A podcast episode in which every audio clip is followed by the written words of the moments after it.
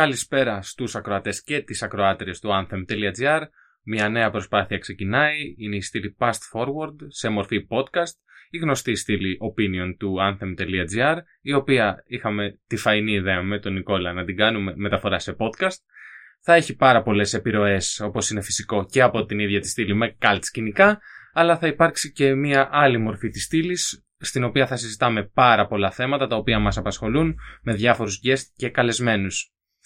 Σε αυτή την πρώτη προσπάθεια δεν θα μπορούσε να λείπει από την εκπομπή Παύλα Podcast αυτή ο χειρότερος του Anthem.gr, ο αρχισυντάκτης Νικόλας, γνωστός και ως Unstable. Νικόλα, καλησπέρα και σε ευχαριστούμε πάρα πολύ που είσαι εδώ μαζί μας. Καλησπέρα, καλησπέρα. Ε, είμαι πολύ χαρούμενος που ξεκινάς ε, podcast στο Anthem, γιατί η αλήθεια είναι ότι στο Anthem.gr προσπαθούμε να ενισχύσουμε με περισσότερα podcast ε, πέραν του, του Anthem.gr podcast που κάνουμε και του Unstable Show που το έχω ξεκινήσει εγώ πλέον και θα συνεχίσει πολύ δυναμικά φέτος.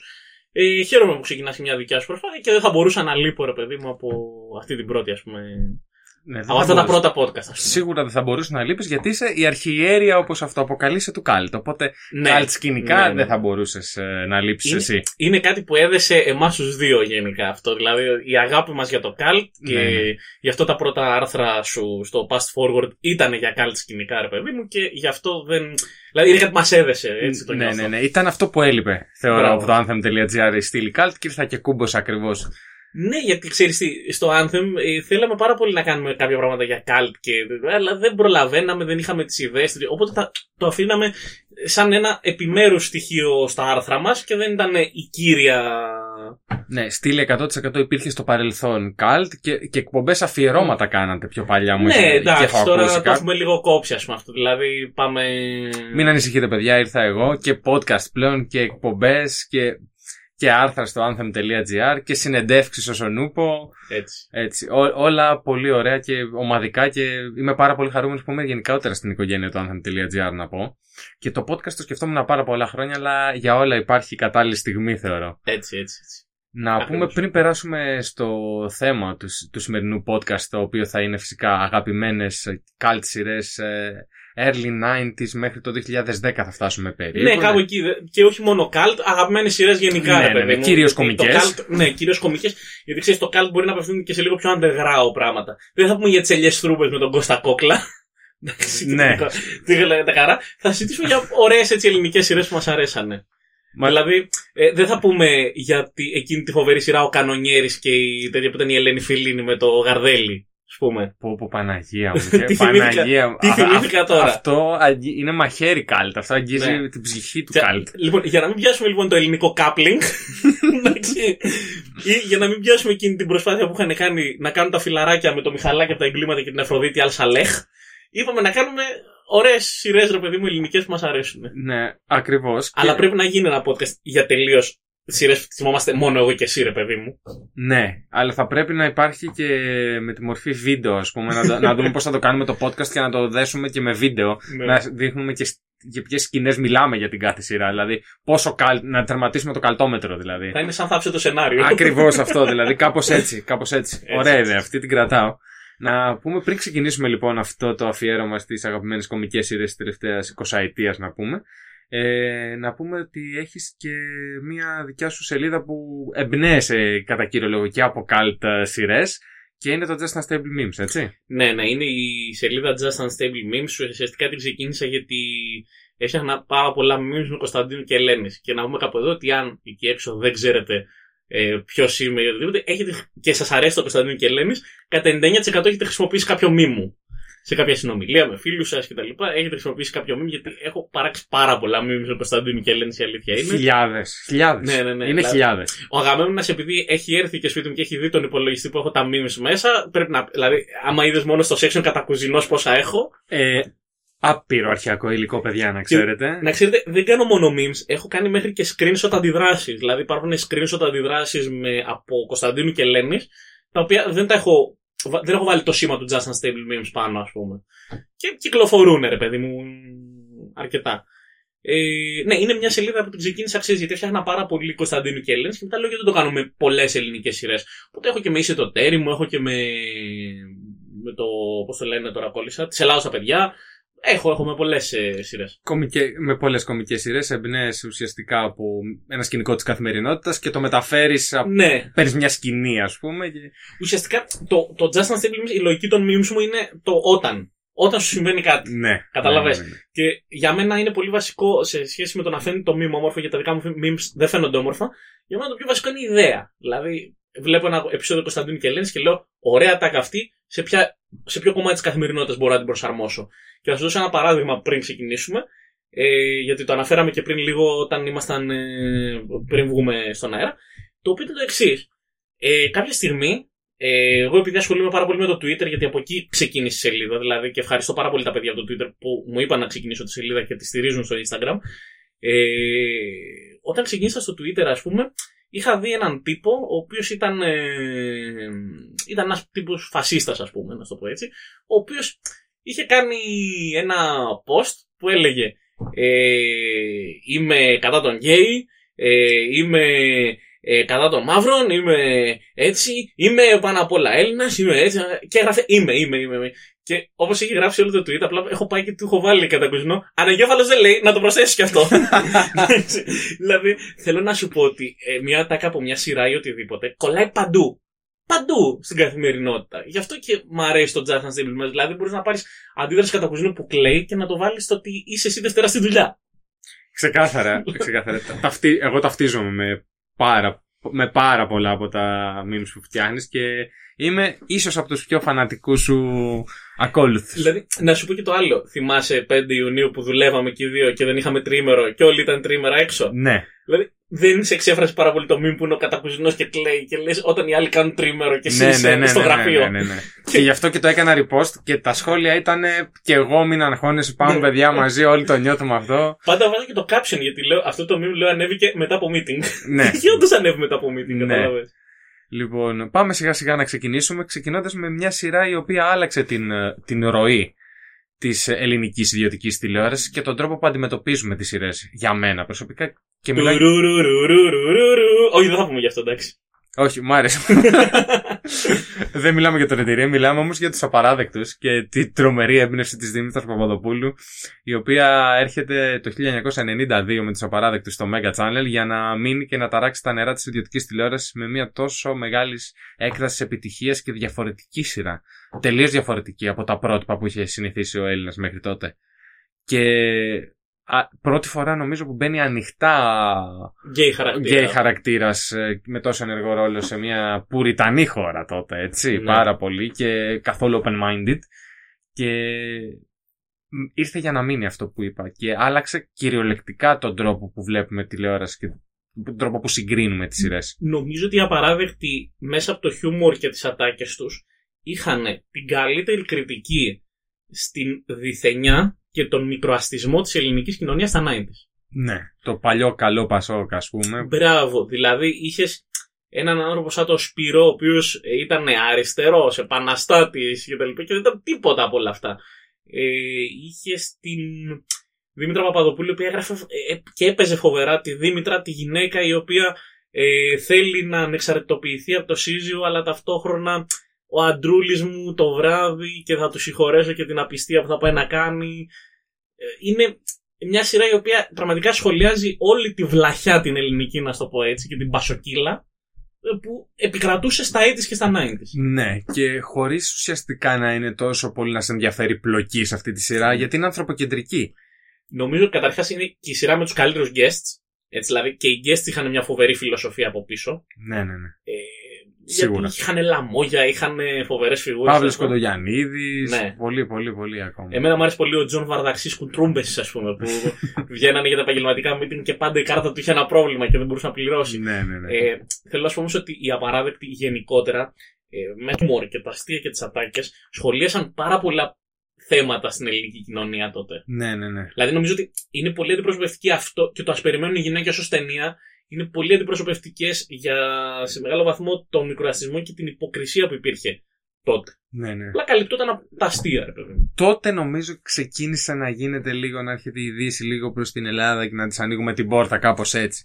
Γιατί μέχρι τότε ήμασταν η γυναίκα είναι στην κουζίνα, όχι τότε, ότι τώρα δεν είμαστε βέβαια, αλλά Ναι. θεωρώ ότι ένα μεγάλο κομμάτι της νεολαίας ε, τουλάχιστον το έχει αντιληφθεί αυτό. Ρε παιδί μου, για παράδειγμα είχαν επεισόδια ας πούμε, που σχολίαζαν αυτή τη βλαχιά. Ας πούμε, το, αυτό το επεισόδιο είχαν κάνει με την Eurovision, ότι θα στείλουν συμμετοχή. Ναι, ναι, ναι. Ε, ποιο άλλο. Ήταν, το τηλεπαιχνίδι που είχαν ναι, πάρει. το τηλεπαιχνίδι που είχαν κάνει. Είχαν κάνει ε, την προσπάθεια της Ελλάδας να δει την, την τέχνη από τη Δύση με τον, στο επεισόδιο με τον Κωνσταντέν. Ναι, ναι, ναι. με ναι. τον Τζούμα, ναι, ναι, ας ναι. πούμε. Είχαν, είχαν τρομερό σχολιασμό της κοινωνίας τότε. Πολύ έξυπνη γραφή και τρομερή, τρομερή συγγραφέα η, η Δήμητρα Παπαδοπούλου όσον αφορά τα τηλεοπτικά και τις σειρές της και τα θεατρικά επίσης, θα πω εγώ. Σίγουρα τα θεατρικά.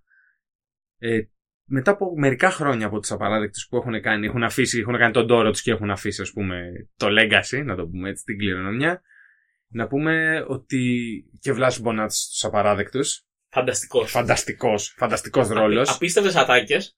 Και ήταν, ο, ο, ο Μπονάτσος πέρα από τι ατάκε ήταν τρομερό ο τρόπο που τα έλεγε. Ναι, Δηλαδή αυτό το. Καλά, με συγχωρείς. ναι, ναι. ναι. Ε, Ήταν, φυσικό, ήταν γραμμένο. Ήταν, το, ήταν δεν έχεις φυσικό. δίκιο, μαλάκα.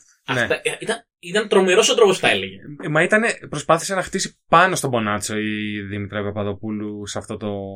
και ουσιαστικά σε αυτό το σύριαλ και το έκανε. Ναι, Το ναι. έκανε. Δηλαδή είναι ο Βλάσο Μπονάτσος απλά σε ρόλο. Κάπως έτσι. Ε, μα, το αναφέρουν και σε ένα σημείο, δεν είναι που λέει ο, ο Σπύρος, λέει, μήπως αυτό σε αναγνώρισε από τους Πελώμα Μποκιού. Ναι. Που ήταν Ναι, το ναι, ναι, συγκρότημα το του συγκρότημα- Μπονάτσου. τέτοιο. Σωστά, πολύ σωστά. Και χαλακατεβάκι φοβερός. Χαλακατεβάκι είναι τρομερός. Και ουσιαστικά ήταν σαν guest στην ίδια τη σειρά, Ναι. κάπως έτσι, ναι. Τα- Το κλασικό ελληνικό λαμόγιο εισοδηματίας ο Χαλακατεβάκης, Ναι. τσιγκούνης και ταυτόχρονα να εκμεταλλευτώ και τους άλλους, αλλά θέλω να χωθώ και στην παρέα γιατί δεν έχω κανέναν. Ήταν ωραίος ρόλος ο Ναι, ναι, ναι. Χαλακατεβάκης. Και ουσιαστικά έδειχνε τις παθογένειες της κοινωνίας με ένα δικό της τρόπο η Ναι. Δήμητρα Παπαδοπούλου σε αυτή τη σειρά. Ε, Γιάννης Μπέζος, φοβερός όπως είπαμε Σίγουρος. σε, στο χαρακτήρα. Και αυτό που έχουμε πει και εκτός αέρα και συμφωνούμε απόλυτα είναι ότι δεν ε, τον χαρακτήρισε αυτός ο ρόλος. Όχι. Ήτανε. Ο Μπέζο για μένα είναι ο μεγαλύτερος Έλληνας τοπίο σε σειρές, όσον αφορά την τηλεόραση, γιατί έκανε. ή- Δηλαδή, όλους, όταν τους σκέφτεσαι σε ρόλους, θα τον θυμηθείς μάξ έναν-δύο πολύ καλούς ρόλους. Δηλαδή, το Ρώμα, το θυμόμαστε όλοι για κατακουζινό, και θα το θυμόμαστε και όλοι, ξέρω εγώ, άντι και Διονύση Δάγκα, άντι και Πόποτα, δηλαδή, μάξ. ε, Στο λέω πολύ στρετσαρισμένο αυτό. Ναι, ναι, ναι. Ε, όλοι οι καλοί ηθοποιοί θα τους θυμάσαι για ένα με δύο ρόλους που τους θυμάτσαν. Ο Μπέζο έχει 5-6. Είναι Ναι. ο Γιάννης από τους παράδεκτους. Είναι ο Κάκαλος. Είναι ο Δόγκανος. Είναι ο Μαυροτσούκαλος. Ο Διονύσο Μαυρατσούκαλο. Ε, είναι ο, ο Θεοτοκάτος. Σίγουρα ο Δηλαδή Θεοτοκάτος. έχει 5-6 ρόλου, ρε φίλε. Είναι φοβερός ηθοποιός. Χαρακτήρισε πάρα πολλά σύριαλ με την Και παρουσία. στο Πέτα τη Φριτέζ ήταν πολύ καλός. Ναι. Και σε αυτό με το στρατό που κάνανε ήταν ωραίος. Δηλαδή όλα ήταν Ναι, ωραία. ναι, ναι. Δεν θυμάμαι τώρα, μου διαφεύγει ο τίτλος. Γιατί είναι Το και- παρουσιάστε. Το παρουσιάστε. Πο- πολύ ωραίο cast και εκεί. Ναι, και ναι, ναι. εκεί. Αλλά πριν από όλα αυτά, είχε κάνει όπως είπες ο Γιάννης Μπέζος μετά τους απαράδεκτους, έκανε και μια τρομερή επιτυχία στον αντένα. Της Ξέρω Ελλάδας αυτό στα το παιδιά. Για μένα ίσως, ε, δηλαδή, έχω το Κωνσταντίνο και Ελένη πρώτο στην καρδιά μου, αλλά το Κάτι της έχουμε Ελλάδας στα καταλάβει. παιδιά, το της Ελλάδας στα παιδιά για μένα είναι, είναι απίστευτο. Άλλη μια σειρά με τρομερούς guest. GBG, κόλλησα. GBGBG Έχει τον Πιτζιπιτζίδη. Ε, είχε τον, ε, είχε τον Κλέτσο που Ναι. εμφανιζόταν που και που. Ε, Ντάνος Αυγουστής. Ε, είχε τρομερούς guest το της Ελλάδας. Είχε κοκολάκι. Είχε εμφανιστεί κοκολάκι σε ένα επεισόδιο. Απίστευτο. ναι. Εντάξει, Απίστευτο. δηλαδή τώρα τι, τι να λέμε ρε. Εντάξει το επεισόδιο για το μπάσκετ εμένα με έχει στιγματίσει. Είναι ένα από τα πέντε αγαπημένα μου επεισόδια στην ελληνική τηλεόραση. Τελεία. Σίγουρα, Οποιαδήποτε σειρά. σίγουρα, σίγουρα. Και, είναι και το χρησιμοποιούν για memes πολύ συχνά αυτό το, με Ναι. την πεντάδα με τα κυτρινά μαύρα. Ναι, ναι, ο Δράκος του Καψιμί Ναι, ναι. που σατήριζαν. Δηλαδή το της Ελλάδας στα παιδιά ήταν μια σειρά που σατήριζε πάρα πολύ και τις άλλες σειρές Ακριβώς. της εποχής στην ελληνική τηλεόραση. Ναι, ναι, ναι.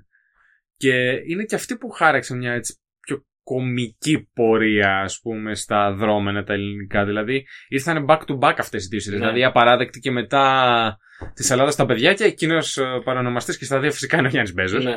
Της Ελλάδας, παιδιά, για μένα είναι για τις λίγες σειρές που δεν θέλει. κα- Δηλαδή, αν ξεκινήσει να το λες με τη σειρά, ξεκινάει από το πρώτο επεισόδιο, μπαμ, επεισοδιάρα κατευθείαν. Δεν ψάχνει τα βήματά του. Το, το Κωνσταντίνο και Ελένη, ας πούμε, στα πρώτα επεισόδια ψάχνει πολύ τα βήματά του. π.χ. Τη Ελλάδα, παιδιά, ξεκινάει κατευθείαν. Ναι. Μπαμ, είμαστε συγγενείς θύε. Ε, πάρε πέντε μέρες γιατί είσαι αγιάλιστος. Ε, πάρε και πέντε μέρες γιατί είσαι αξίριστος.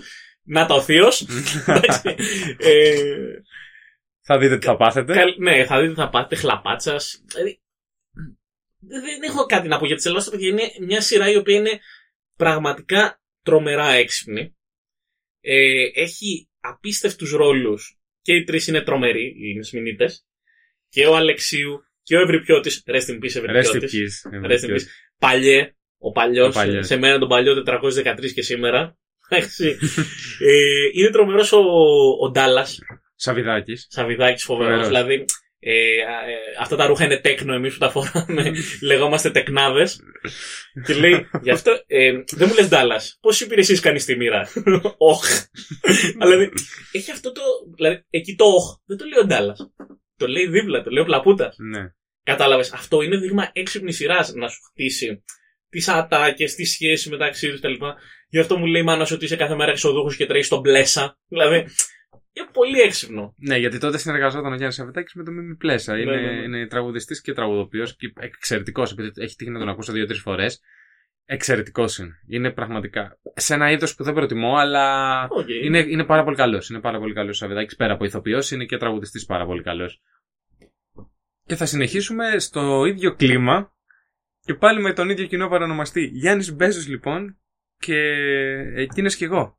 Mm. Δόκανος. Άλλη σειράρα. Άλλος ένας ρόλος πολύ χαρακτηριστικός ε, για την ελληνική κοινωνία τότε. Ναι. Λαμόγιο, δικηγόρος, γνωστά, γυναίκες, Ο ρεμούλε. Δόκανο ουσιαστικά δεν ήξερες τι δουλειά κάνει. Δηλαδή, Ναι, Ήτανε, ήτανε τόσο λαμόγιο. Απέφευγε τη δουλειά. Έχει, έχει τη γνωστή σκηνή, ρε παιδί μου, που λέει Φεύγω, του λέει, του, του, του κύριου Ντουμούτρη. Και λέει Πολύ δούλεψε και σήμερα. Είπες κάτι. Είπες κάτι. Πολύ καλός ο Τάσος Κωστής. Τάσος Κωστής τρομερός και αγαπημένη φωνή, έτσι. Ναι. Στο 60% των ελληνικών ε, μεταγλωτήσεων και των παιδικών σειρών. Κλασικός, πολύ έτσι βαριά, ωραία φωνή, ρε παιδί. Και rest in peace Ηλίας Ζερβός επίσης. Θα φτάσουμε και πιο μετά εκεί, πούμε, αλλά θα μιας και μιλήσαμε για μεταγλωτήσεις, είναι η φωνή των παιδικών μας χρόνων. Πρέπει να κάνουμε ένα podcast για μεταγλωτήσεις. Πάρα πολύ ευ- εύκολα, βέβαια έχει γίνει λίγο φίρμα τώρα ο Σπύρος ο Μπιμπίλας και δεν θα έρθει. Ή θα μας ζητήσει λεφτά, δεν ξέρω. Παλαιότερα θα ερχότανε. ναι, ναι. Έχει κάνει πόσες χιλιάδε χιλιάδες μεταγλωτήσεις ο Ναι, Σπύρος ναι, ναι. Μπιμπίλας, ακίνδυνος γκίκας, ο οποίος πρόσφατα είχε παίξει στο- στον Μπρούσκο, ήτανε; Στη- Δεν θυμάμαι, δεν έχω ιδέα. Ναι, ότι είδα συμμετέχει ακίνδυνος γκίκας και λέω Έλα. Απί, τον βγάλανε πίσω από το μικρόφωνο και τον βάλανε, λέω, Ναι. στη μεγάλη οθόνη. Αλλά για να γυρίσουμε στο, στο Δόγκανο, λοιπόν. Στο Δόκανο, ναι. Ε, και εκεί φοβεροί χαρακτήρες. Ναι. Ωραίες ατάκες, ε, ωραίος σχολιασμός ε, όλης της ελληνικής κοινωνίας του τότε, ρε παιδί μου. Βαλέρια Κουρούπης στα καλύτερά της Ναι, τότε. ναι, ναι. Η οποία προσπάθησε να αποτινάξει από πάνω της το ότι είμαι ανιψιά του Μπέζου και το έκανε πάρα πολύ καλά.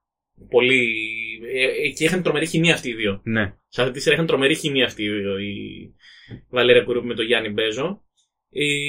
Εμένα μου άρεσε πολύ η Δεβόρα, ας πούμε. Ο ρόλος, ο χαρακτήρας τη. Της, ναι, ήταν μια έξυπνη, ε, πολύ έξυπνη που έπαιζε τη χαζή ουσιαστικά Ναι. οικιακή βοηθός. Ναι, δηλαδή ναι. ήξερε τα πάντα, αλλά ε, έκανε τη χαζή. Ναι, Ναι, ναι. ναι. η- Γενικότερα το εκείνα και εγώ είχε και αυτό πολύ ωραίες guests γιατί ουσιαστικά σε κάθε επεισόδιο ε, είχαμε μια ιστορία, ένα love story του Δόγκανου. Ναι. Και νομίζω ότι ο Μπέζος δηλαδή είναι και χαρακτηριστικό του τι έβρωσε έχει σαν ηθοποιός, το ότι ε, έχει παίξει back to back τον γκέι, τον ψευτομάτσο κάκαλο, το διοικητή, ας πούμε, και μετά πάει τελείως στο Ζεμπρεμιέ και στη γοητεία, ας πούμε. Ακριβώς. Και είναι εξαιρετικό σε όλους τους ρόλους του. Και φοβερά guest, όντως. Όντως, θα συμφωνήσω απόλυτα. ε, Φοβερά guest. Έχει το- κάνει guest η κόρη του. Ναι, Μαζί με τη γυναίκα του, του Μπέζου τότε. τη Νατάλια Τσαλίκη, ναι. Ακριβώς, ακριβώς. Και μετά από ουσιαστικά αυτό το, το masterpiece, ε, αφήνουμε λίγο το Γιάννη Μπέζο και περνάμε. Σε έναν αγαπημένο... Είναι αγαπημένος ηθοποιός, είναι και για τις ταινίες του και για πολλές φορές για τις απόψεις του και για την ε, μεγάλη φιλία που έχει με την Κατερίνα Αγώγου και δεν είναι άλλος από τον Αντώνη Καφετζόπουλο και οι παντρεμένοι έχουν ψυχή. Ε, μπορεί να έπαιζαν all star cast ηθοποιοί, αλλά οι παντρεμένοι έχουν ψυχή, θα μείνουν για πάντα χαρακτημένοι στη μνήμη μας για τον ακάλυπτο. μεγάλος ακάλυπτος. Πολύ μεγάλος ακάλυπτος. Ίσως ο πιο χαρακτηριστικός ρόλος στην ιστορία της ελληνικής ιδιωτικής τηλεόρασης σε σειρές. Από τους, πιο, από τους top 5 χαρακτηριστικούς ρόλους. Ναι, είναι... είναι... Τουλάχιστον 90s, σίγουρα. Ήταν, ήταν καλός, ήταν πολύ καλός ο Καφετζόπουλος στον ακάλυπτο. Ε, θεωρώ ότι ε, η παντρεμένη μου ψυχή χωρίς να είμαι τρελάφαν, δεν το έχω δει πάρα πολλές φορές, Μμμ. Ε, αλλά θεωρώ ότι είναι μ, ένα, μια οδή και στην αντρική φιλία. Ναι, Η σχέση του ακάλυπτου με τον γιατρό τον Παρτσαλάκη. το μπαρτσαλάκι, φοβερό. Ναι. Είναι μια, ένας ωραίος σχολιασμός της αντρικής φιλίας, ρε παιδί μου. Και εμένα μου άρεσε δηλαδή η σχέση που είχαν αυτοί οι δύο, ο τρόπος που έκαναν τους βλακιούλες τους και βοηθούσαν ο ένας τον άλλον. Τα ας πούμε. τσιλιμπουρδίσματα. Ναι, ναι, ναι. Εντάξει, δεν είναι ωραίο ρε παιδί μου να, να πεις ε, τι καλά που κάνανε στη σειρά κτλ. Μιλάμε όμως για μια σειρά άλλης εποχής. Και είχε πολύ πλάκα η σχέση που είχαν αυτοί οι δύο και ο τρόπος που καλύπταν ο ένας τον άλλον και ε, γενικότερα ο Ακάλυπτος ήταν ένας ρόλος που κι αυτός μύριζε πολύ 90's ρε παιδί Ναι, μου. ναι, ναι. Μύριζε πασοκύλα. Πασοκύλα, κλασικό πασοκικό λαμόγιο. Αντίστοιχο των απαράδεκτων και, το σπί, και του Σπύρου, ας πούμε. Και ναι. ίσως το καλύτερο για μένα, το καλύτερο ντύσιμο σε ελληνική σειρά. Αυτές οι γραβάτες. που Γραβάτες φορούσε. με τον Tweety. με Με τον το... Tweety. Απίστευτο, απίστευτο, ναι, ναι. Χάραξε το δικό του δρόμο. Ο Ακάλυπτος είναι mood, είναι αυτό το γυαλί, ε, γραβάτα του Ίτη, το πούρο. Ήταν ε, φοβερός. φοβερός. Ποτέ λεφτά στην τσέπη. Πότε λες. Ακάλυπτες επιταγές παντού.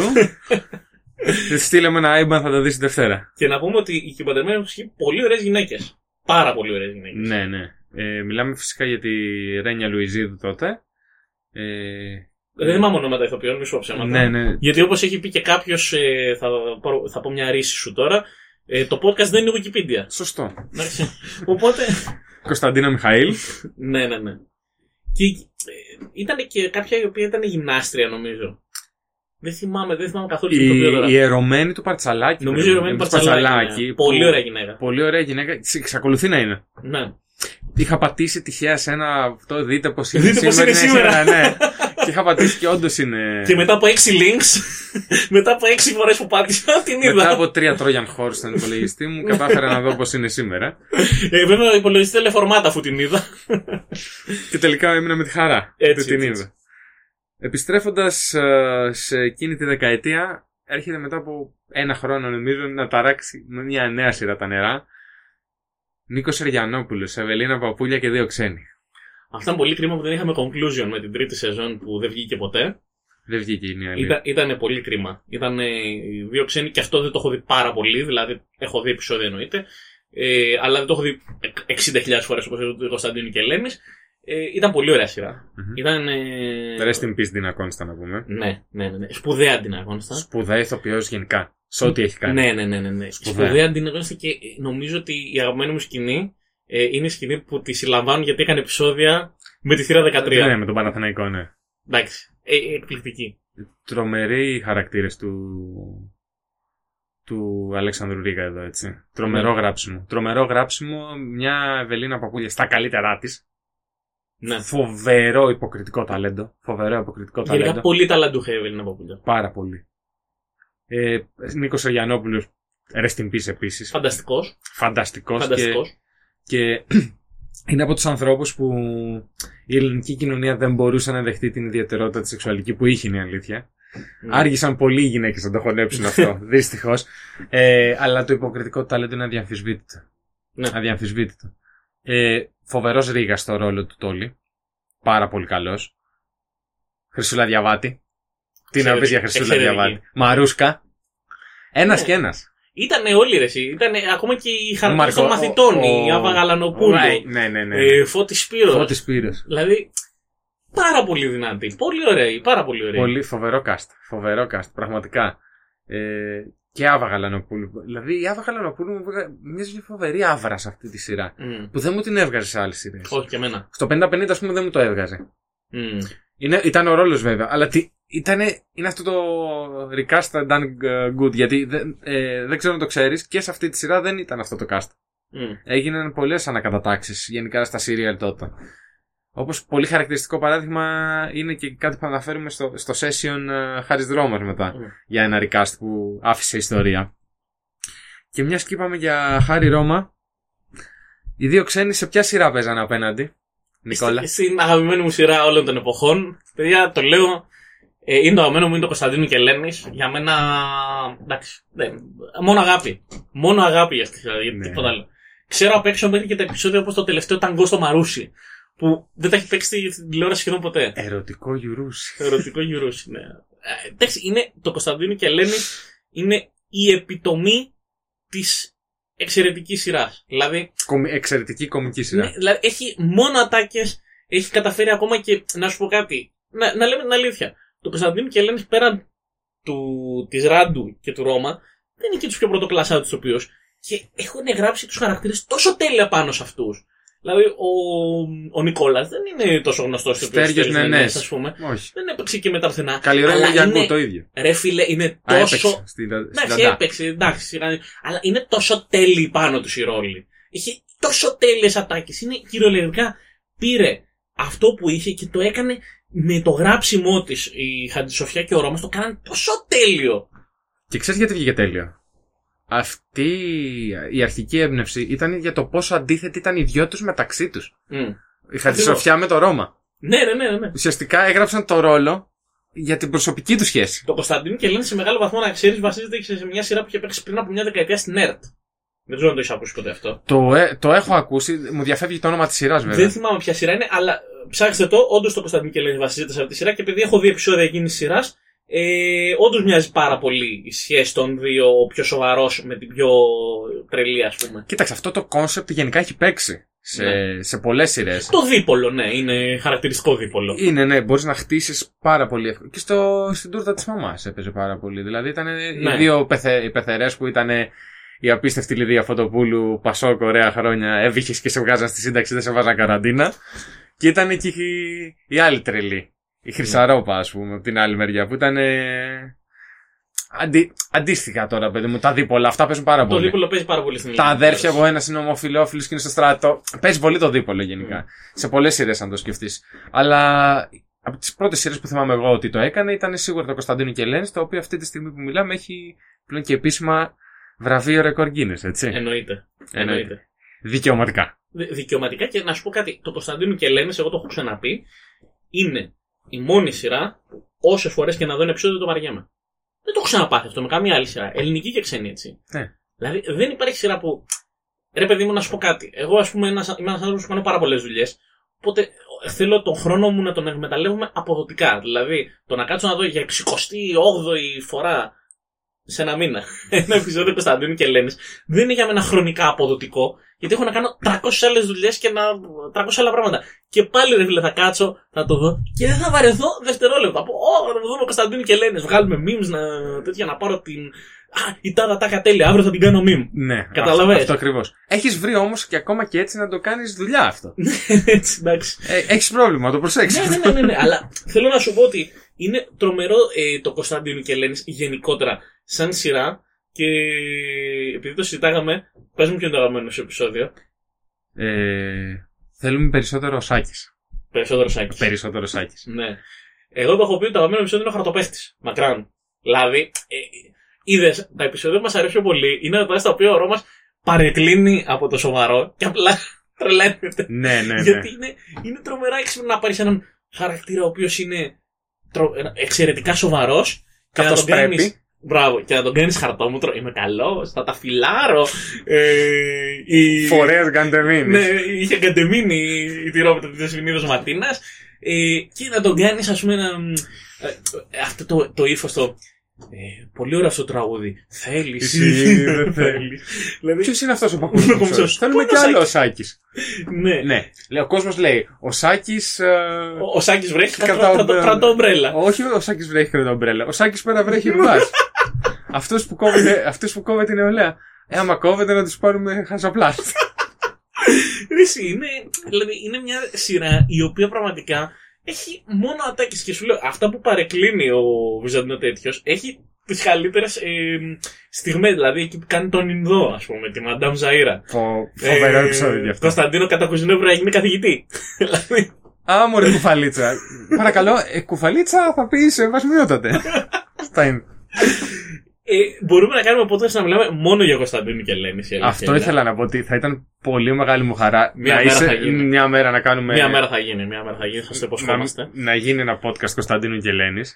Απλά σε αυτή τη φάση πρέπει να πούμε λίγο για το Romaverse. Ναι, επειδή ανοίξαμε την πύλη πλέον του, Ναι. του το Ρώμα. Romaverse ουσιαστικά να πούμε ότι ξεκίνησε με το Μεν και Δεν. Ναι. Με τους Μεν και τους Δεν. Ναι, ναι, ναι. Ήταν εξαιρετική σειρά. ναι, ναι. κράτησε και τρία χρόνια κιόλας. Ναι, ήταν πολλά χρόνια. Εκεί έχει γίνει recasting Αυτό που λέγαμε προηγουμένως. που λέγαμε. Ε, ο Μάινας ήρθε στη θέση του ευθυμίου και η Joy Σεβίδη. η Τζόκινγκ Ρεβίθη. Τζόκινγκ ρεβίθι, όπερ με θερμινευόμενο νηστή. Το ρεβίθι Που που λέμε, τρέχει. Έχουμε πρόβλημα, ρε παιδιά. Δηλαδή, α, α, μιλάμε για την Joy Σεβίδη και καθόμαστε και γελάμε μετά κατά τον Κωνσταντίνος και λένε. Είναι τρομερό αυτό.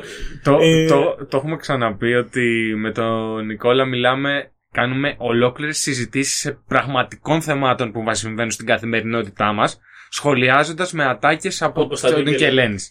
Και βγάζει νόημα, παιδιά, ο διάλογος. Ναι. Πάντως, να το πούμε, να γυρίσουμε πίσω ότι στους Μένιον Τζεν είχε έρθει η Joy Σεβίδη. Δεν θυμάμαι ποια ηθοποιός ήταν η πρώτη. Ναι, ηθοποιός και στο εμένα μου ρόλο. διαφεύγει, αλλά Στο- ήταν ρικά, είναι ρικάστη σίγουρα η Τζο. Έχει γίνει ρικάστη και στους δύο. Πήγα να πω η Τζόκινγκ ρεβίθι. τώρα, Τζόκινγκ κατάλαβα. Ε, έχουμε Άννα Κουρί, Φοβερή. τρομερή. Το Τερεζουλίνη. Και το Τερεζουλίνη, το οποίο πληρωνότανε για κάθε επεισόδιο, αν θυμάστε, παιδιά. Ζούσαμε σε εποχές ήταν τόσο πασόκ τα πράγματα, που το σκυλί, το Τερεζουλίνη της Άννας Κουρί, πληρωνόταν με το επεισόδιο. Σοβαρολογής. Ναι, Απίστευτο. δεν το ξέρεις αυτό. Δεν το ξέρω. Πληρωνόταν. Προφανώς ο ιδιοκτήτης. Ε, Ναι. Της Κουρί ήταν.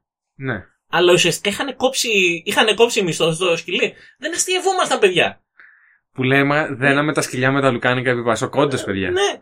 Δηλαδή, Πασόκ, ωραία χρόνια. Πασόκ, ωραία Που χρόνια. λέει και η Εμένα Λιδία μου η είχε πει- Φωτοπούλου. Εμένα μου είχε πει ο, ο παππούς μου, μου λέει, μου λέει, επί Πασόκ μου λέει, μάθαμε στη Βασιλική ένα χωριουδάκι έξω από την Καλαμπάκα να πίνουμε ουίσκι σκότς μου λέει.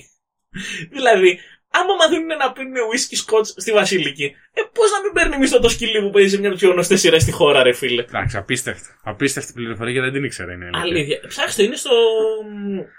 Ε, το λίμα στη Wikipedia για τους μεν και για τους δεν έχει πάρα πολύ πληροφορία, να ξέρεις. Ε, έχει ακόμη και το ότι επειδή έγινε το recast, χάσανε μία τηλεοπτική σεζόν. Ήταν να βγει μία σεζόν πριν, η μεν και η δεν, δεν το ξέρεις αυτό. Όχι. Λοιπόν, η μεν και η δεν ήταν να βγουν μία σεζόν πριν, και όταν έγινε το recast, επειδή τότε η ελληνική τηλεόραση λειτουργούσε με το τέτοιο, ή κάνεις πρεμιέρα όταν σου είπαμε, ή δεν κάνεις. Καταλαβες. Όταν... Ναι, γιατί οι παραγωγές πήγαιναν φουλ, έχουμε άλλο Ναι, να οι βάλουμε. παραγωγές πήγαιναν με τη σεζόν Ναι. τότε. Δεν ήταν όπως είναι τώρα, ρε παιδί. ναι, ναι, έπαιρνες τη σειρά σου, τη γύριζες αλλού και την πήγαινες απλά στα κανάλια και σου δίνανε Ναι. λεφτά για να την πάρουν. Ναι, Οπότε τι γίνεται. ναι πήγε full παραγωγή. τέτοιο. Ακριβώς. Οπότε όταν έγινε το recast στους μεν και στους δεν, ουσιαστικά λέγανε ότι ο λόγος που είχαν τόση πολλή χημεία ήταν γιατί γνωριζόντουσαν και παίζανε μαζί και στο θέατρο αυτοί οι ηθοποιοί. Οπότε λέγανε ότι κάναμε θέατρο πρόβες, μετά γυρίζαμε τους μεν και τους δεν πάλι πρόβε, και όταν αρχίσαμε να γράφουμε τους μεν και τους δεν, κανονικά ρε παιδί μου, να γράφουμε τα επεισόδια, είχαμε κάνει σχεδόν 6-7 μήνες πρόβε και είχαμε τόσο τρομερή χημεία, ας πούμε. Δηλαδή, δες το, είναι, είναι το λίμα στη Wikipedia είναι φανταστικό για τους μεν και τους δεν. Πολύ πετυχημένη Έχει σειρά. πολλά τρίβια. Πολύ πετυχημένη σειρά. Ξέρω ένα άλλο hint βέβαια. Απίστευτος δάγκας, ο Ρώμα. Απίστευτος δάγκας. Ο πρώτος μεγάλος ρόλος της τηλεοπτικής Ναι, του ναι. Καριέρα. Ο πρώτος μεγάλος ρόλος της τηλεοπτικής του καριέρας, αν αμφισβήτητα αυτός. Πριν έρθει ο... αυτός που το χαρακτήρισε ίσω περισσότερο που είναι ο ρόλος του κατακουζινού. Ναι, ναι, ναι. Γιατί ανήκει γι' αυτό σε, στην κατηγορία του ότι μπορείς να του πεις παραπάνω από δύο-τρεις ρόλους. Ότι τον έχουν Ναι, ναι, χαρακτηρίσει, ναι. αλλά δεν είναι κα- καμία σχέση με τον Γιάννη Μπέζο. Ο Ναι. οποίος χαρακτηρίζει αυτός κάθε σειρά που παίζει και όχι ο Ναι. ρόλος. Έχει διαφορά. Ο Ρώμας είχε πει κιόλας λέει ότι δεν κάναμε τρίτη σεζόν Κωνσταντίνου και Ελένης. Λέει γιατί δεν θέλαμε να μείνουμε ω η γκαρσόνα και η κατακουζίνα στη συνείδηση του κόσμου και τελικά μείναμε ω η γκαρσόνα και η κατακουζίνα στη συνείδηση του κόσμου. Ο Βασίλης Κούκουρας τι να πήρε, φίλε τότε; Ναι, έλαντε. Που θα είναι μια ζωή ο Μάνθας. Θα είναι μια ζωή ο Μάνθας. Το εντυπωσιακό με τον Βασίλη Κούκουρα είναι παιδί ότι έχει το ίδιο γυμνασμένο σώμα σε- στην ηλικία που είναι κοντά στα 60. Ναι, είναι. Απίστευτα γυμνασμένος. Τρομερός, τρομερός Βασίλης Κούκουρας. Ε, Πολύ καλό διατηρημένο για την ηλικία. Και σύντροφος της Βάνας Ραμπότα. Ναι. AKA ε, γυναίκας του Παύλου. Γυναίκα του Μπουλά. Του Μπουλά στο 50-50. Ναι. Ναι. Ε, Η- η- η normal, όχι η Νικολέτα Καρά. Ναι, ναι, ναι, η ναι, κανονική η του κανονική. γυναίκα. Ναι, ναι, ναι. Η, η πρώτη του. Η πρώτη του γυναίκα. Ναι. Ο πρώτος του γάμος. Ε, για, για το Romaverse έχουμε και κακοβεζίρι που δεν το, έχω, δεν το έχω πολύ δει, το έχω δει πολύ λίγο. ναι. Ε, Να πούμε για το, για το record Guinness, δεν είπαμε ότι. Α. Τι ακριβώς είναι το record Guinness. Είναι προφανές τι είναι. Η σειρά με τις περισσότερες επαναλήψεις. παραλήψεις. Ναι, για το Κωνσταντίνο και Λένη. Ναι, ναι, ναι. Και είναι επίσημα record Guinness, παιδιά, Ναι. να ξέρετε.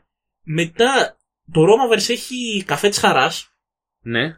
Σ' αρέσει Όχι. το καφέ της χαράς. Ε, πριν το καφέ της χάρη είναι το lifting. Α, είναι το lifting, μπράβο, έχεις δίκιο, ναι. Με θέλεις. Δεν θέλεις. Ε, εγώ θα σου πω τι βλέπω σαν τηλεθεατής. Το μόνο ενδιαφέρον ήταν ε, σε αυτό ε, η, η ερωμένη του, του Ρώμα. Ναι. Το μό- μόνο ενδιαφέρον Το Λίθινγκ εμένα δεν μ' άρεσε, μην σου πω Όχι. ψέματα. Ούτε ο Αλεξίου είναι. κα- Αλλά δεν ξέρω, δεν μ' αρέσει ούτε ο Αλεξίου το Ρώμα. Δεν... Έχει κανένα δυο ατακούλες. Ο Αλεξίου ήταν φοβερός. Έχει έναν άθλιο ρόλο για το Σίλα Σεραφείμ. Ναι. Ε, Που ήταν νομίζω ο πρώτος του ρόλο στην τηλεόραση τότε. ε, κάτι. Μπορεί Ναι, να ήταν ναι. και λίγο πιο πριν να έχει εμφανιστεί. Ναι, σαν ναι. λέμε. Ε, το Λίθινγκ γενικά εμένα δεν μ' άρεσε. Είχε, καταρχήν είχε τους χειρότερους τίτλους αρχής στην ιστορία. Μην μου το Θυμάσαι; θυμάσαι. Ναι, μην μου το Ήταν μια εναλλακτική εκδοχή του Staying Alive. Ναι. Το Που οποίο- έπαιζε. που έπαιζε για τα τάχνα Κλαρίνα. κλαρίνα. Ρίνα. Και, ε, δεν έχω ξαναδεί κάτι τόσο μπερδεμένο και τόσο Μπαίναμε στο άθλιο. ευρώ τότε, καταλαβαίνεις. Ναι. Και θέλαμε να προσαρμοστούμε. Ήταν φουτουριστικό. Ανήκουμε στην Δύση. ναι. δεν, ήταν πολύ κακό το, το. Η τίτλη αρχής του lifting για μένα είναι η χειρότερη σε ελληνική σειρά που έχω δει. ναι, ναι, ναι. Δηλαδή, ρε παιδί μου, αν κάποια στιγμή ε, πας σε μια σχολή σκηνοθεσίας και πούνε για τους τίτλους αρχής, θα σου Τι δείξουν- δεν πρέπει να τι δεν κάνεις, πρέπει να κάνεις ήταν lifting. Το, το lifting.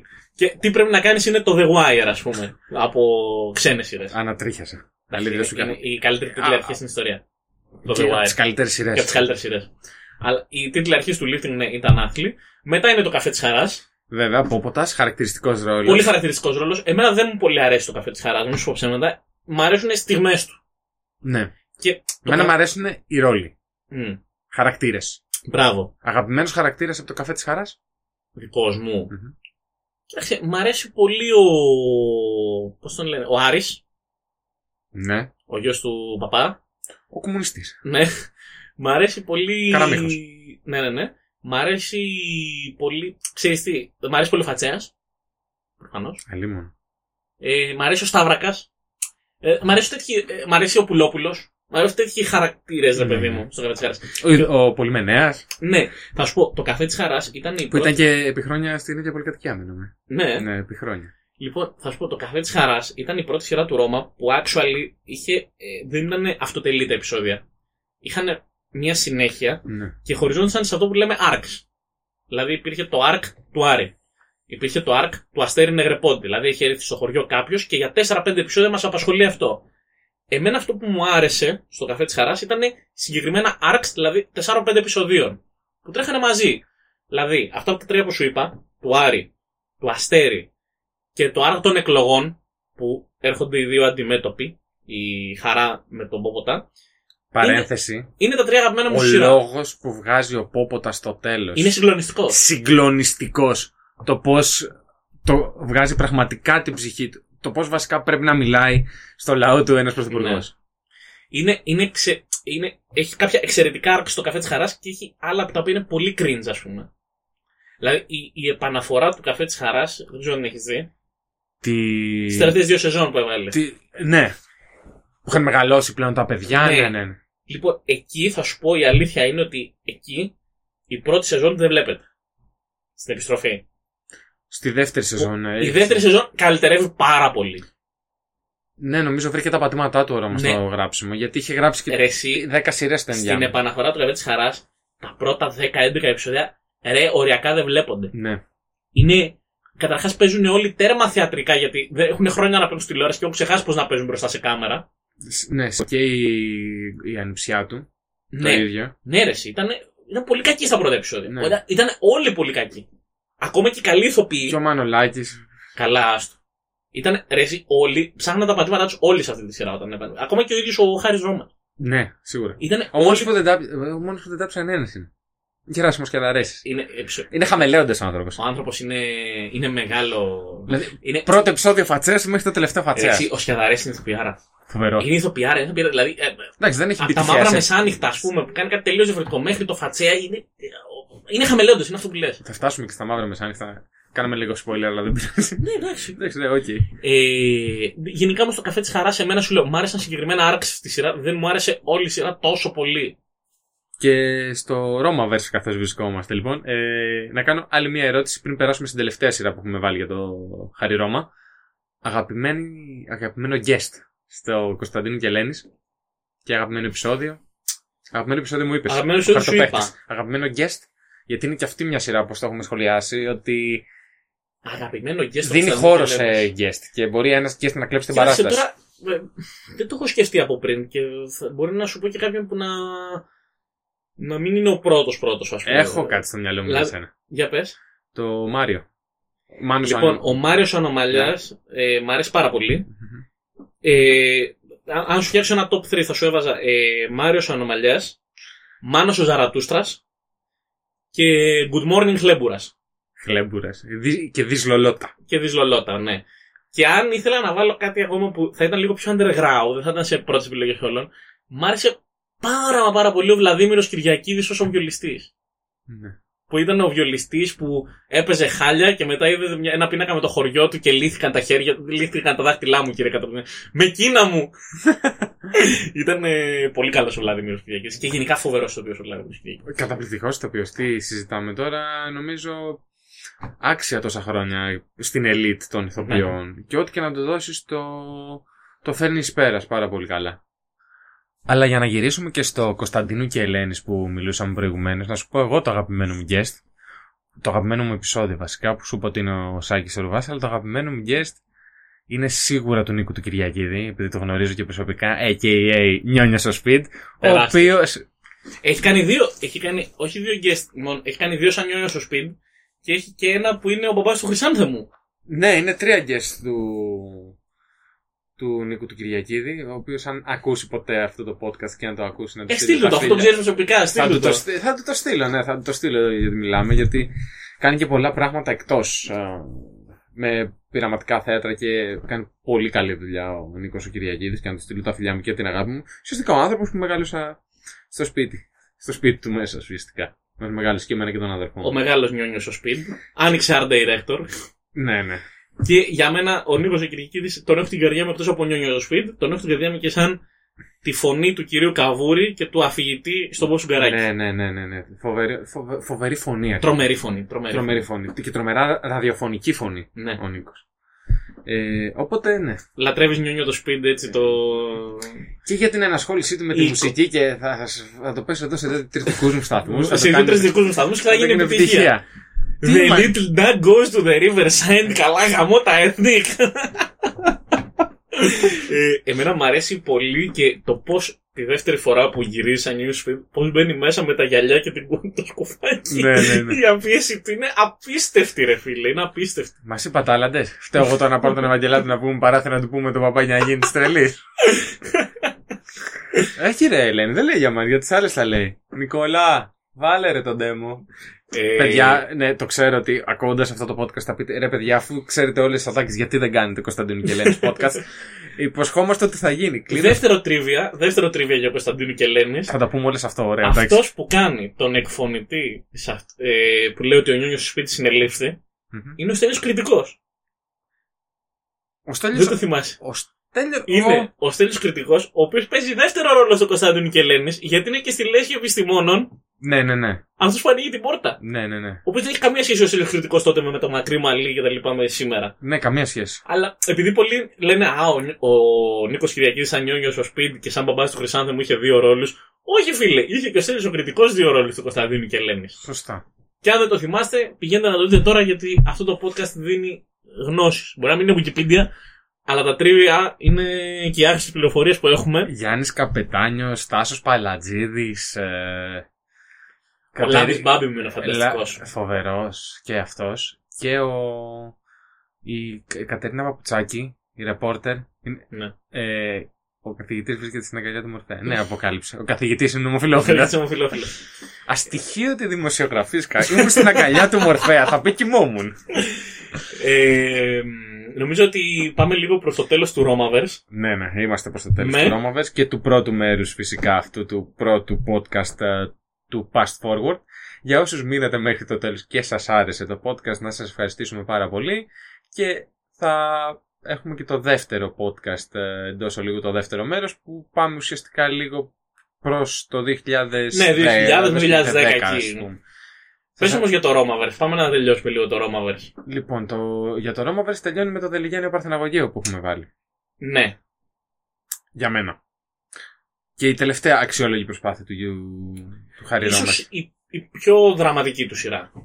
Ναι. Είχε πολλά στοιχεία ε, χιουμοριστικά. Και στο καφέ της χαράς έχει βάλει αυτό το δραματικό. Ναι. Σε πολλά σημεία. Απλά το Λιγιάννη Και ήταν και Παραπολίου πολύ καλό. είχε και τις ιστορικές αναφορές και ήταν ένα σημείο πολύ συγκινητική σειρά. Πάρα πολύ ωραία σειρά και πολύ παρεξηγημένη. Το Δελιγένιο Παρθεναγωγείο, ναι. Ξέρεις γιατί; Γιατί στην Ελλάδα κρίνουμε από τον τίτλο. Ναι. Δηλαδή, αν έβγαινε αυτή η σειρά το 2023 θα έχει φάει cancel ο Ρώμας. Για ποιο λόγο; Γιατί είχε απαρθεναγωγή, ας πούμε, και δεν μπορούμε να. Δεν νομίζω. Δεν νομίζω. Κοίταξε, εγώ είμαι λίγο σκληρός με τον κόσμο και το μυαλό του και θεωρώ ότι. Δεν, δεν Χωρίς- πιστεύω μωρέ να το είχε. Ε, Δεν νομίζω να έχει φάει γιατί εντάξει, α- απευθύνεται σε.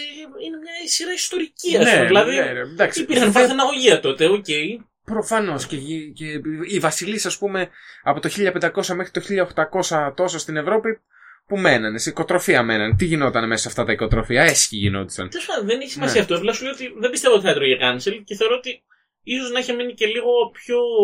μ, Αν είχε βγει σήμερα, θα είχε μείνει λίγο πιο πολύ ε, στη μνήμη του κόσμου γιατί υπάρχει μια λατρεία για την ιστορία μας και την πιο παλιά ελληνική ιστορία. ας Τα, πούμε. τα ιστορικά γεγονότα είναι ανέκαθεν κάτι που προτιμά Τραβάει όλοι. πολύ, ρε παιδί μου. Και Και- τραβάει και διαφορετικό κοινό. Ναι, Στα Zeros δεν τραβάνε πολύ ιστορικές σειρές.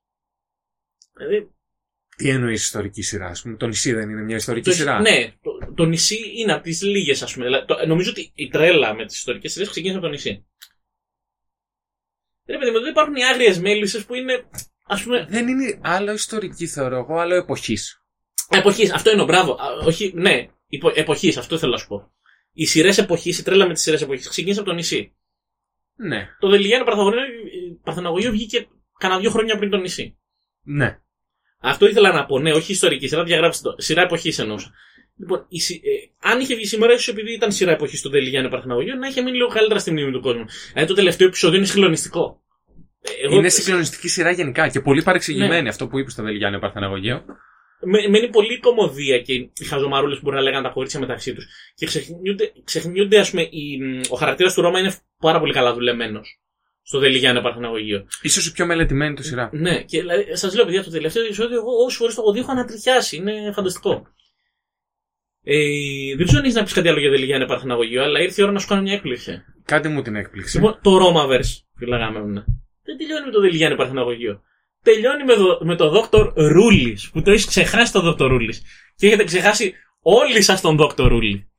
Και καλά κάνατε και ξεχάσατε τον Dr. Ρούλης γιατί ήταν άθλιο. Εντάξει. Έχεις απόλυτο δίκιο. το Dr. Ρούλης Είναι ήταν μια κάποια σειρά πράγματα που διαγράφει η που μνήμη ο μου. Ρώμας ήταν πολύ πλούσιος γιατρός και τον εξαπάτησε ο βοηθός του και του πήρε όλα τα λεφτά. Και καταντί, καταντάει να γίνει ο Δόκτωρ Ρούλη στο ζεφύρι, κυρίες και κύριοι. Γιατί αν από, όλες, από όλα τα μέρη στην Αθήνα μπορούσες να γράψεις και να βάλεις μια σειρά, το ζεφύρι θα ήταν η πρώτη επιλογή σου. Όπου στο Δόκτωρ Ρούλη παίζει ο μπάτσος που παντρεύτηκε η Ζουμπουλία στο παραπέντε. Εντάξει, μιλάμε για τέτοια σειρά, παιδιά. Και όλοι έχουν ξεχάσει το Δόκτωρ Ρούλη. Και λέω, δεν γίνεται να μου μόνο θυμάται το Δόκτωρ Ρούλη. Που ήταν άθλιο, ήταν χειρότερο και από το lifting. Βαρύ. Και κράτησε. Βαρύ αυτό που λες. Ναι, να σου πω κάτι. Το Δόκτωρ Ρούλη κράτησε 9 επεισόδια. Και πολλοί είναι. Ναι, δηλαδή βρέθηκαν άνθρωποι που είπανε γυρίσατε 9 επεισόδια, ε. Χμ, ωραίο θα ήταν να βγει στην τηλεόραση. Πολύ καλό. Και επίσης, Δόκτωρ Ρούλη για κάποιο λόγο ο Ρώμας είχε ένα μουστάκι Νταρντανιάν στο Δόκτωρ Ρούλη. Την έχει διαγράψει ο οργανισμός μου. Γιατί μου το θέλεις. Ήταν άθλιο το Δόκτωρ Ρούλη. Ήταν άθλιο το Δόκτωρ Ρούλη. Ναι. Ε, αλλά θέλω να σου πω ότι επειδή πολλοί λένε το Ρώμαβερς και τα λοιπά και θυμούνται από εδώ, θυμούνται από εκεί, λένε Αχ, το είχα ξεχάσει το Δελγιάννη Παρθεναγωγείο. Όχι, φίλε, δεν έχει ξεχάσει το Δελγιάννη Παρθεναγωγείο. Έχεις ξεχάσει το δόκτωρα το Δόκτωρα Ρούλι. Εντάξει. Τον Σπουδαίο. είχα ξεχάσει, τώρα μου τον θύμισες αυτά τα υπέροχα 9 επεισόδια. Ναι. Φοβερή, φοβερή σειρά το Δόκτωρ Ρούλι, παιδιά. Ε, Πρέπει να την έχω δει εγώ κι άλλοι πέντε στην Παιδιά, Ελλάδα. πρέπει να δείτε πώς το κοιτάω το σειρά που λέει φοβερή σειρά το Dr. Rule. ναι, ναι, εντάξει, ειρωνικά το λέω. Ε, νομίζω ότι φτάνουμε στο τέλος του πρώτου μέρους ναι. Με το Romaverse. με το Ρώμαβερς. Νομίζω ότι δεν υπάρχει καλύτερος τρόπος. Ναι. Ισχύει ότι όταν σκέφτεσαι ελληνικές σειρές, σκέφτεσαι Μπέζο Ναι. και. Romaverse. και, και, και Romaverse. Εντάξει, για τους πιο ποιοτικούς κάποιοι σκέφτονται και ΕΡΤ, αλλά εντάξει. Όχι, δεν. Και εγώ βλέπω το χαιρέτα με τον Πλάτων και την τούρτα της μαμάς τουλάχιστον τα τελευταία χρόνια. Κάνει πολύ καλές σειρές. Γιατί μετά τον COVID όλοι ξεμείναν από λεφτά και δουλειές. Οπότε γυρίσα στα κρατικά. Όχι να τα λέμε την αλήθεια, παιδιά. Συνομπάρετε τόσα χρόνια τα κρατικά κανάλια και τα ιδιωτικά. Τα 23,26 που δίνω εγώ για την ΕΡΤ, τουλάχιστον να πιάσουν τόπο. Να δείχνει κανένα αγώνα που δείχνει μπάσκετ, να δείχνει και καμιά ποιοτική σειρά. Δεν ξέρω. Έτσι, έτσι. Γιατί μας πήρε και τη Φόρμουλα 1 πλέον. Μας την έχουν βάλει 3 και 33. Έτσι, έτσι. Έχουμε γράψει και άρθρο στο anthem.gr, κύριε. Το Friday Night Special του Στέφανου, να το δείτε. Και by the way, φτάνοντας εδώ στο πρώτο μέρος, στο τέλος για το πρώτο podcast αυτό του Past Forward με τις αγαπημένες κομικές σειρές, να πούμε ότι αυτός ήταν και ο λόγος, αυτό το άρθρο, αυτός ήταν ο λόγος που ήρθαμε ξανά σε επαφή μετά από τρεις μήνες. Mm. Πάνω σε αυτό που σου είπα ότι έχω πάρει και εγώ τη συνδρομή και με χαρακτήρισες με έναν τρόπο συγκεκριμένο και λέω. δεν είχες. Όχι, θα σου πω. Δεν είχαμε. Δεν ήταν για αυτό το άρθρο. Ήταν για το γεγονός ότι είχαν βάσει κάποια memes στο Just Unstable Memes για το Mundial.